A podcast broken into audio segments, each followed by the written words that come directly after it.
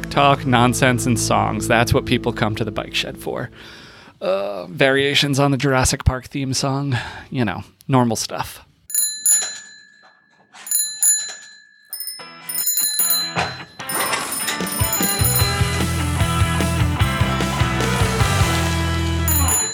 Hello and welcome to another episode of The Bike Shed, a weekly podcast from your friends at Thoughtbot about developing great software. I'm Chris Toomey, And I'm Steph Viccari. And together we're here to share a bit of what we've learned along the way. So, Steph, what's new in your world? Hey, Chris. Uh, let's see. So I've started a new project. So frankly, there's a ton of new stuff in my world.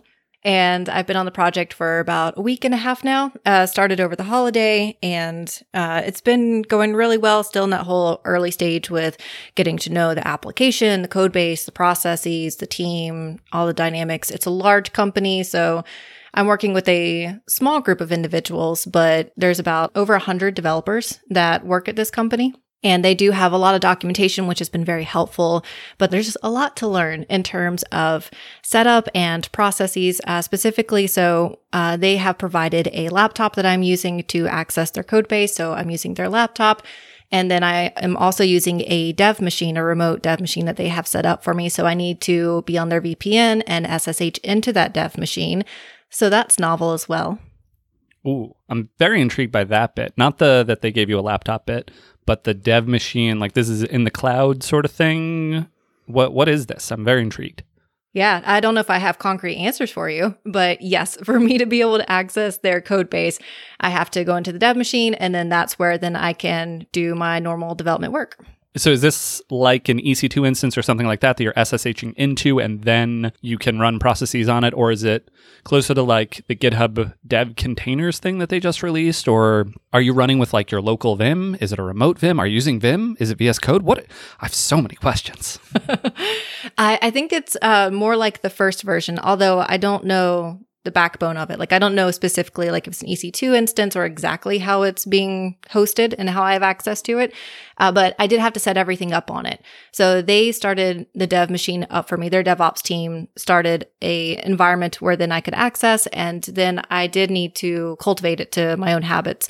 So I had to install several things. I had to install Brew and Vim and also the Tmux and all those configurations that I'd really like to have. They do have a really nice Confluence document that walks you through how to set up a connection between VS Code and the remote environment.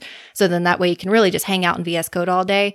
And initially I was like, okay, I could do this. And I immediately was like, no, I love Vim. going back to it. Even if I have to spend the 20, 30 minutes setting it up, I'm just, I'm so comfortable with Vim and Tmux that I stuck to my roots and I didn't branch out into VS Code. But I, I think VS Code is one of the more popular tools that they're using. So that way it feels more local versus having to work in a remote machine. I think I answered some of your questions. I don't think I answered all of them.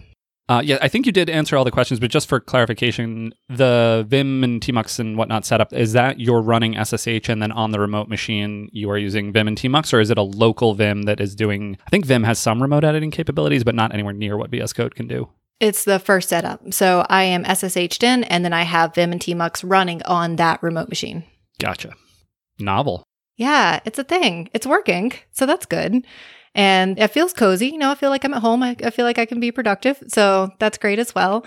Uh, some of the other tools that are I'm also new to. Uh, so they use Zeus, uh, which is used to then speed up the booting of your application, and you can also use it for speeding up test runs. So very similar to Spring, which I think we've had some we've had some discussions about Spring and who and who loves it and who doesn't. I don't know. I, I'm not. I feel like I remember Zeus, but Zeus is like three iterations ago of this sort of like preloader thing. I'm intrigued by that. I thought Spring had like fully supplanted it in the Rails ecosystem, but maybe not.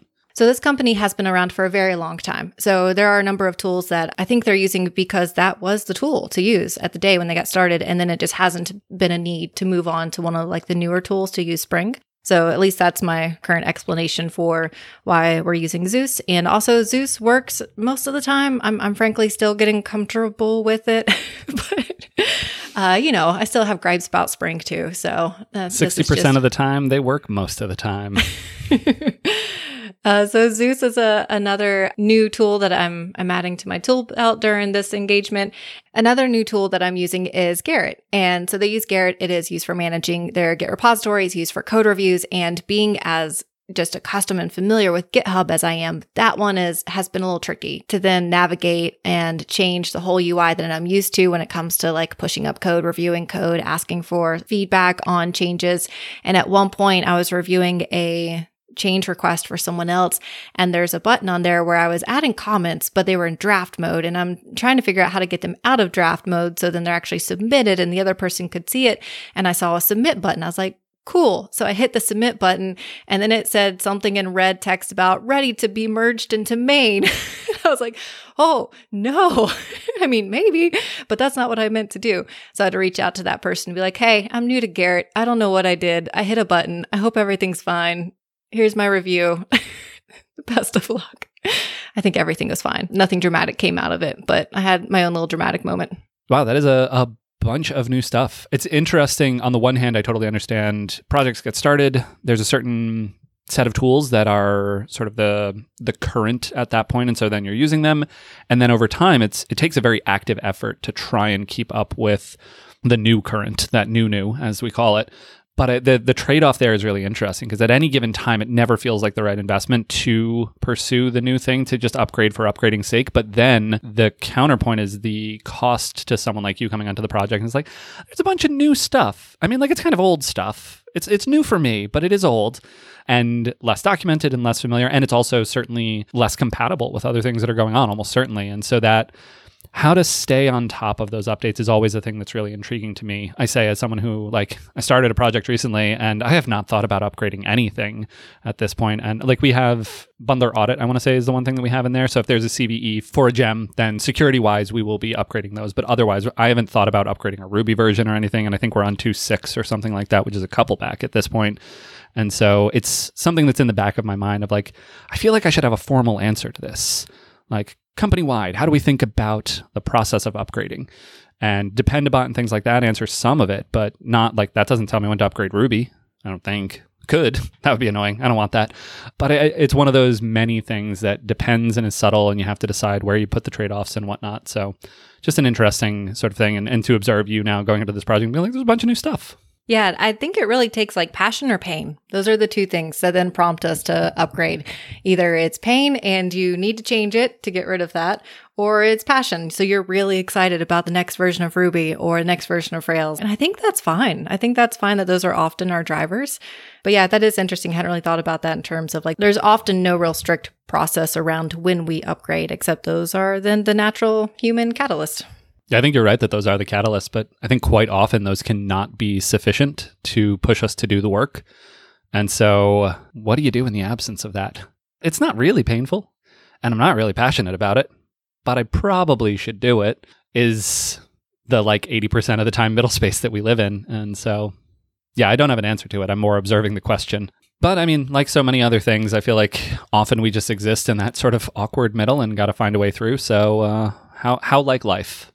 I was having a conversation with someone earlier that a bit about like these life cycles that we live in. And one of them specifically, we were talking about consulting and how that changing from project to project is so daunting because you go from, uh, I'm accustomed to this project, I'm accustomed to the team.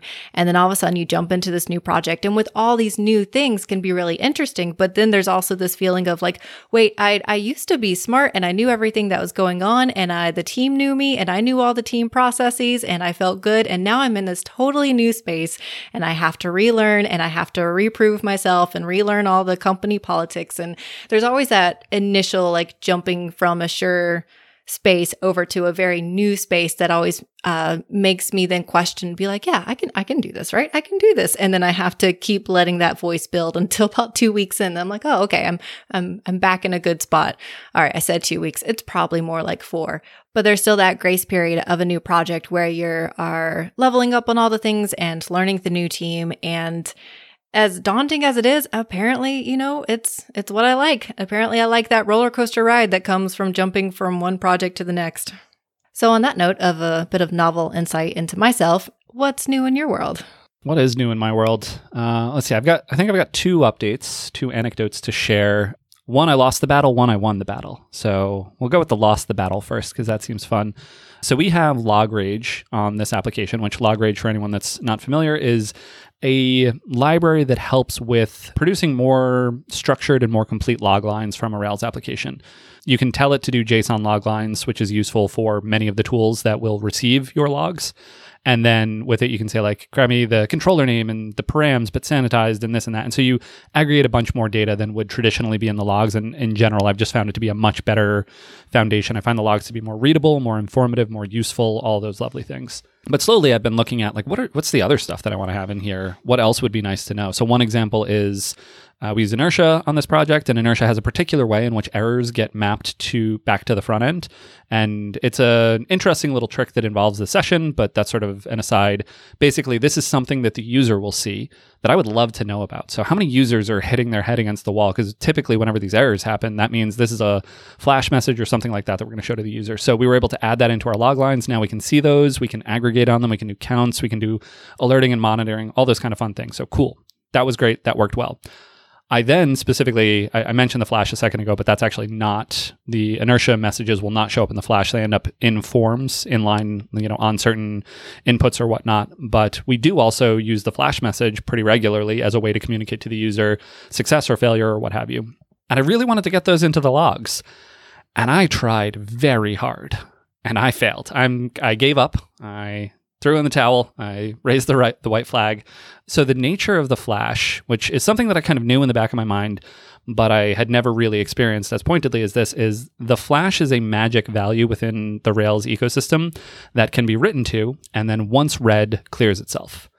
That's the nature of how the Flash is supposed to work. And it persists across requests. So it's doing some fun stuff there, which I assume is tunneling through the session or maybe putting it into a cookie. I'm not actually sure, but there's some way that, you know, you post to an endpoint and then you get redirected to the show page. And on the show page, we we actually display that flash value, but the flash is set on the controller endpoint that is handling the post request. So this value spans across two request response lifecycles which is interesting. And so the manner in which that works is Rails is managing that on our behalf. We write to it on the one side, and then when we do the subsequent request, if there's a value in the flash, we show it to the user. Which is why occasionally you'll see those weird things where like that flash message shouldn't show up, but it's just kind of like a sticky value that was left in the system, didn't get cleared via one thing or another. But I really wanted to put those into the logs. Like, what are we saying to the user is a thing I want to know. This is that question of like, what's my system doing at runtime? I understand what it's doing. I can read the code and understand what should happen. But what actually happened? Are users seeing this flash message way more than they should? That's a question I want to be able to answer. And I have lost the battle. I cannot find a way to read the flash value, put it into my log lines, but then also have it persist through. The first attempt I did I was able to get it into my log lines, but then it didn't show to the user, which is a bad outcome because now I've read the value, Rails clears it. Cool, that's fine. There is a flash.keep method and that I thought would do the thing I wanted, which is like, oh, I want to read this value. I kind of want to like tap this value. I want to observe it. I want to peek at it. And I thought this keep method would do the thing that I wanted. It did not. It just caused the flash to be persistent. So now anywhere I went had the same flash message for forever, which was not the behavior that I was looking for. I then tried, like, all right, just for exploration purposes, what if I reach inside and read the instance variables of the flash objects? Also did not work. Everything I tried did not work, and it had these fun failure modes that just made me very sad. Thankfully, we had feature specs that told me about this failure mode because I would not have known about it otherwise. This was not obvious to me on first implementation, but yeah, I lost. And I feel sad. And then I did the thing that we do, which is I searched Google, and there's nothing. I cannot find and like this is one of those cases where like I can't be the first person who wants to know what's in the flash. I can't be breaking new ground here. And yet I couldn't find anything on the internet. So that's where I'm at.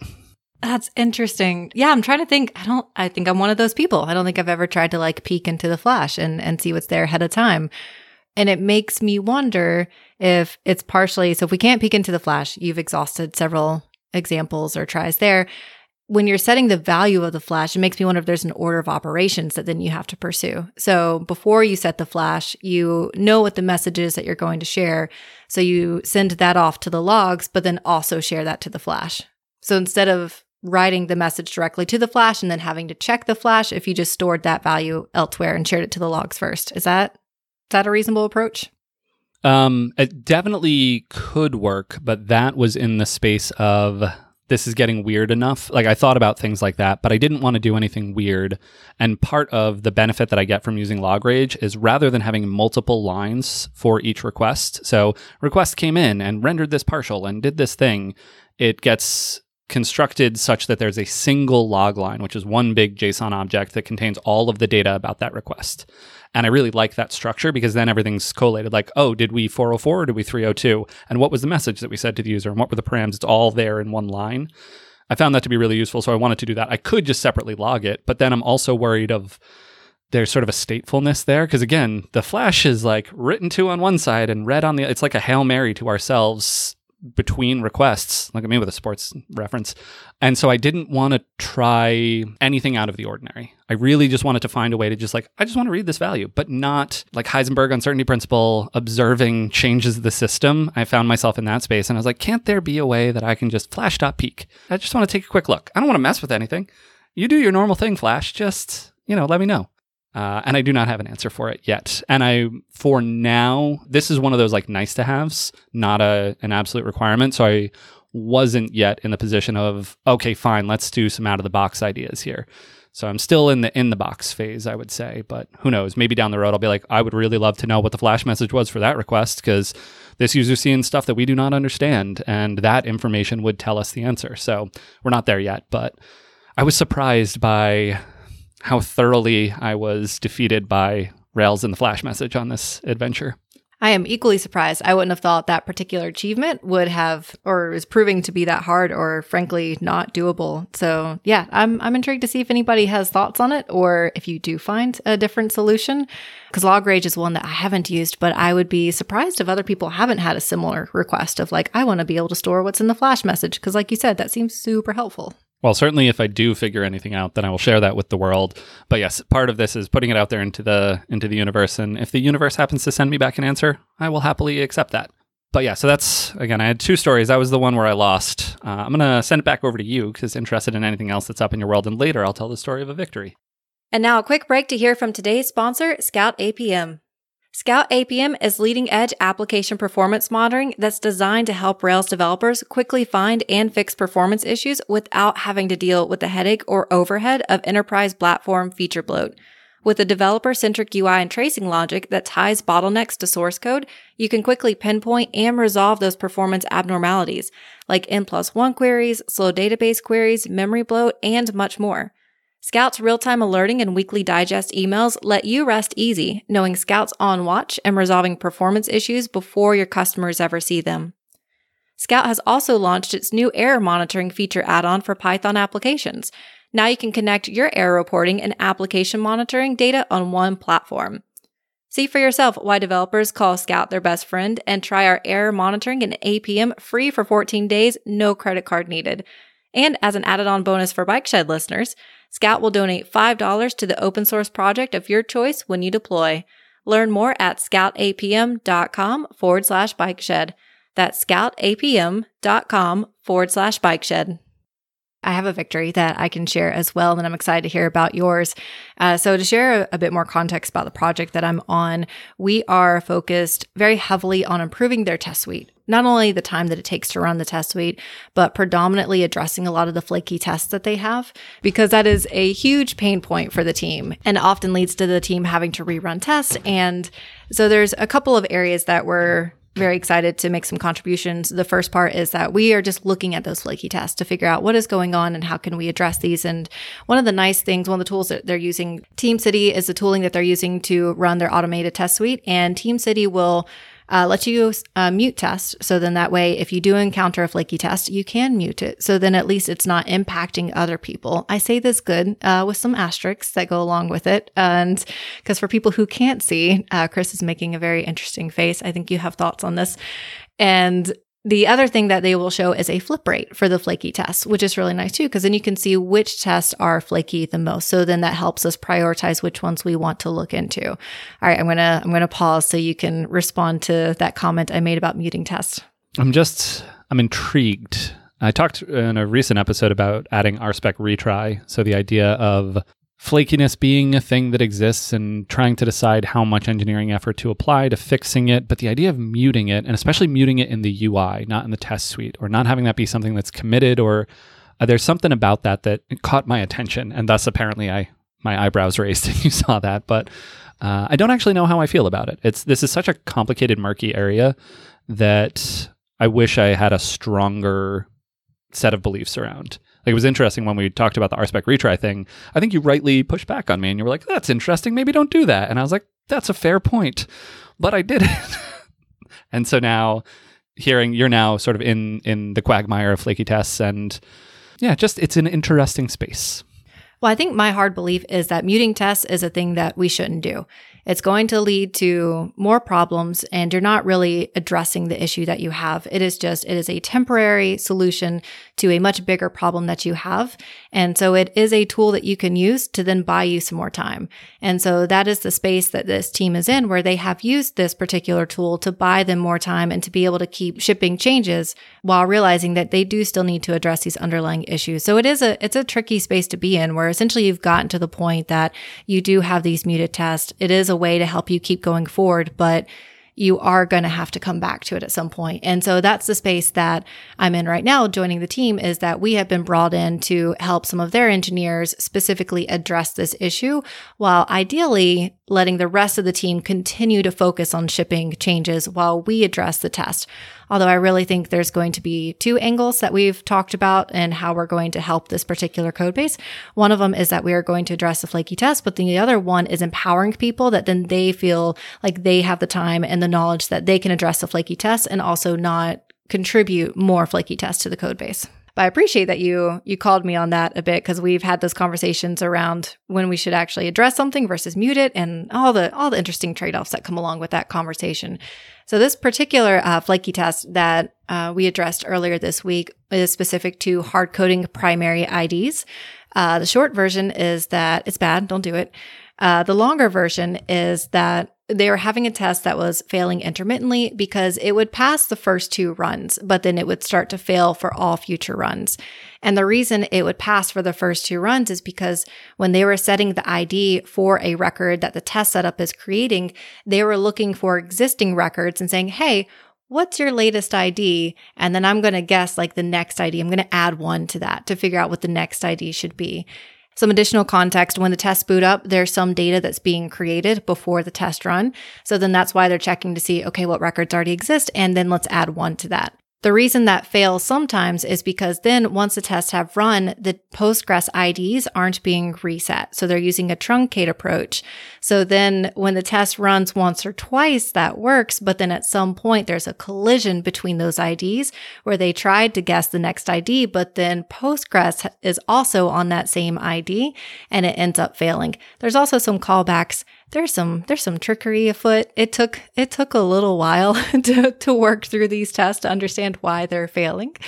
But the the short version is that we found we had to restructure the data in a way that no longer required us to guess what the next primary key should be for a record. We could actually use FactoryBot to generate that record and then ask Postgres, say, okay, what ID did you assign? And we're going to pass that in.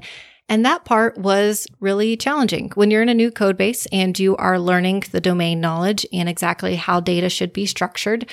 So that was one challenge of it. The other part was a lot of the data relies on each other. So then figuring out the right hierarchy in which we could create the data so we didn't have like a circular reference at some point took some time. And Joel Quenneville, who's on the project with me, used a tool that I found very helpful. It's called DataViz.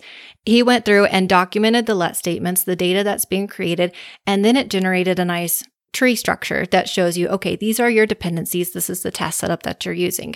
And then from there, just by changing a few lines, um, in that particular file that you used to generate that data viz tree, he would move it around and we could simulate what we were already mentally trying to construct in our head.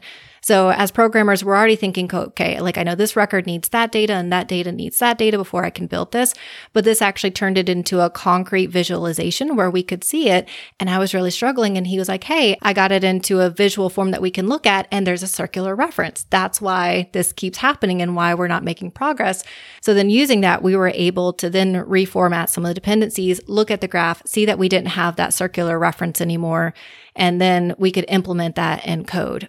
And it really helped me to be able to walk through that visual aspect because then I could say, okay, this is all the stuff that I'm trying to mentally hold on to, but instead I can just look at this and know it's going to work. I don't have a circular reference. It also helped concretely show why the previous efforts were failing and why we kept running into some issues. So I'm really interested now in data viz because I found it very helpful in this particular case and I'm, I'm very intrigued to see if I can apply this to more tests that I'm trying to fix to see if I can start out with here's the current structure. Here's where I'm trying to go. And then essentially build that graph first before I start changing the code around. I would love to have that optimization. And I feel like it would speed up the process. It was funny as you started to say that. Uh, I had observed some tweets going out into the world recently, and I was like, "This is Joel. This is definitely Joel talking about these things." Uh, as an aside, for anyone who doesn't follow Joel Quenneville on uh, Twitter, I would highly recommend it. We can include a link to Joel's Twitter in the show notes. Joel is one of the clearest thinkers and communicators about programming that I have ever worked with. And in particular, what you're describing of the data visualization is something that I think he does incredibly well. Often he'll make blog posts, but they'll include just simple little visualizations, little images or diagrams or flowcharts that just so concretely encapsulate an idea and express it so much better than text ever could. And so, in so many ways, I look to Joel's writing, both on Twitter, in the blog, in many places, and I just appreciate so much what he puts out there and, and and the manner in which he does it. So I was by no means surprised when you said, "Oh, and I'm working with Joel on this project." I was like, "Yes, I bet you are." That sounds true. Uh, and in, in, particular, some of the conversations about um, flaky tests and determinism and all of that. So yeah, that's the visualization stuff is also particularly interesting. And taking a system that like it is very hard to hold all of this in our heads, but that visualization, the tree and or graph thing at play, having that in a picture and being like, "Oh, look, there's a cycle." Nah, there we go. Can't have those. That's not okay. Uh, that's a that's a really interesting solution that, um, yeah, just very cool to hear about, and presumably led to a good outcome where you were able to break that cycle, and now now you're happy and deterministic in your tests. Yeah, it's one of those approaches where I wonder if it was helpful afterwards and how can I make it helpful beforehand? Because it felt like a confirmation of like sort of like the pain and the process that we had been through. And I'm eager to see if now I can apply it ahead of time and save myself some of that pain. That's where I get really excited. Uh, but yes, it was a successful outcome and we have fixed that particular flaky test. But I'm, I'm very excited to hear about your victory from the week. Uh, it's a shared victory. It was a team victory, just to be clear. But uh, we are working in a system that is using inertia. Inertia JS is a project that I've talked about a number of times on the show. I'm a huge fan of it. It is sort of the core architecture of how we're building our application, but as a very brief sort of revisiting of what it is, on the server side, we have Rails, and Rails is acting in a pretty traditional way. We do not have an API.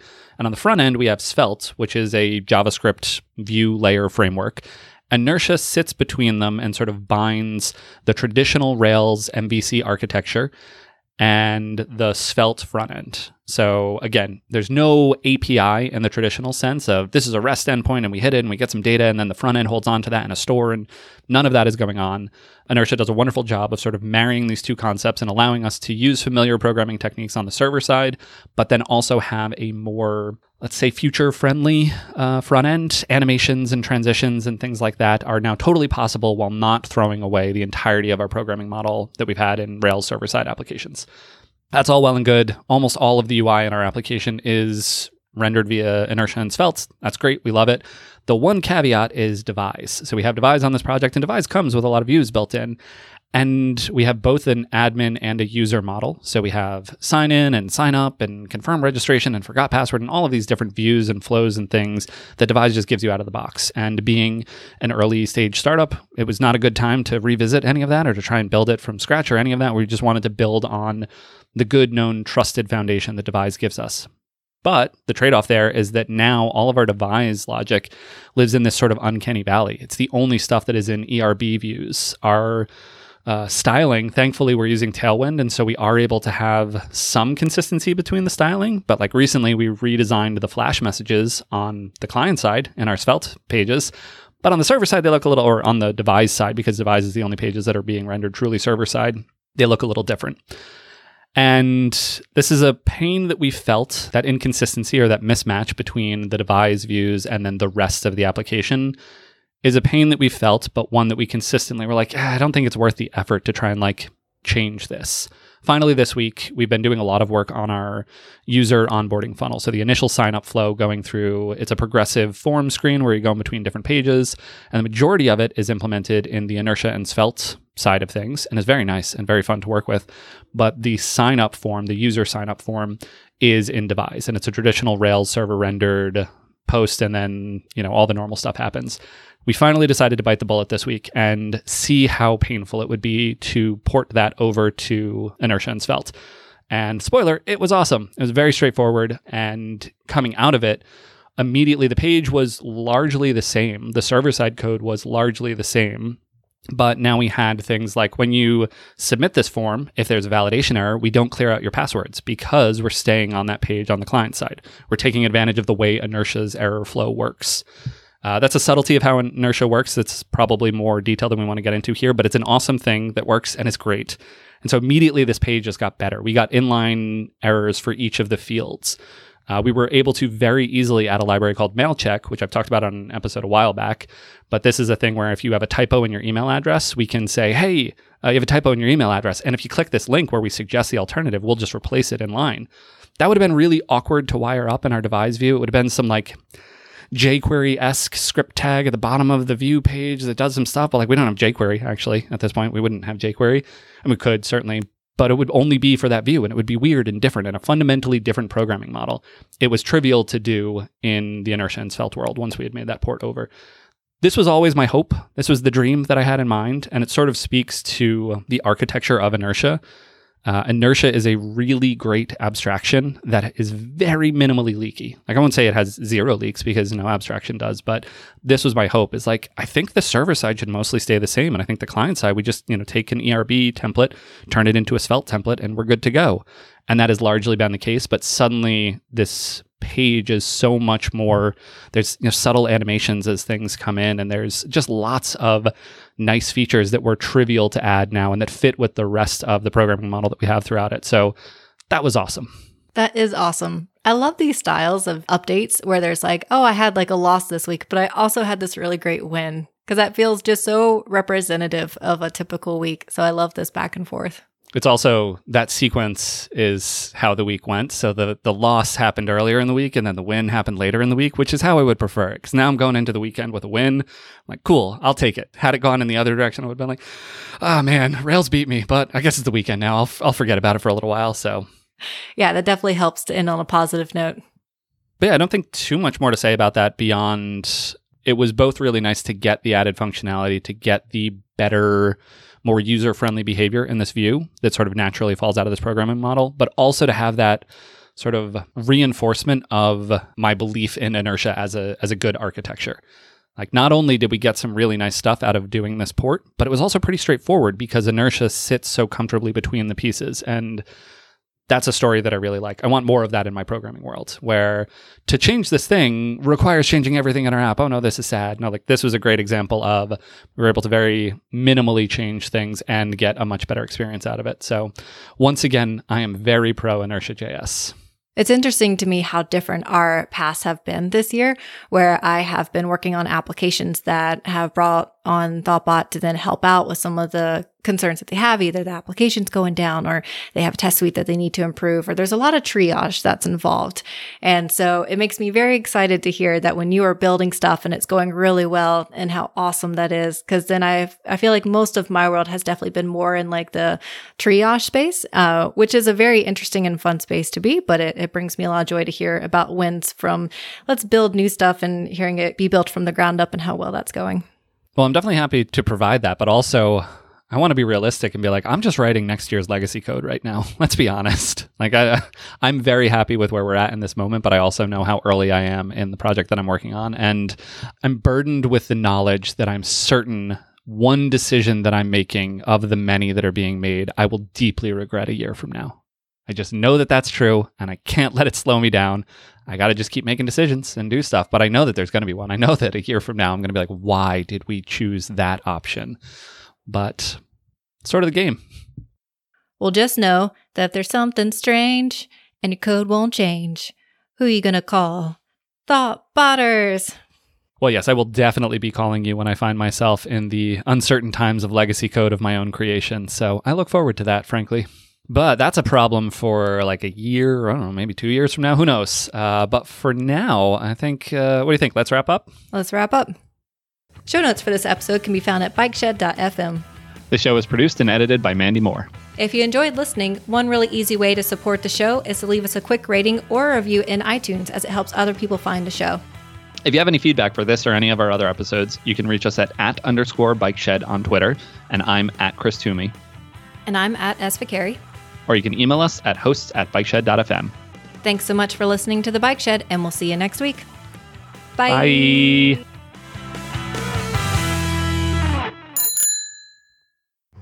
This podcast was brought to you by Thoughtbot.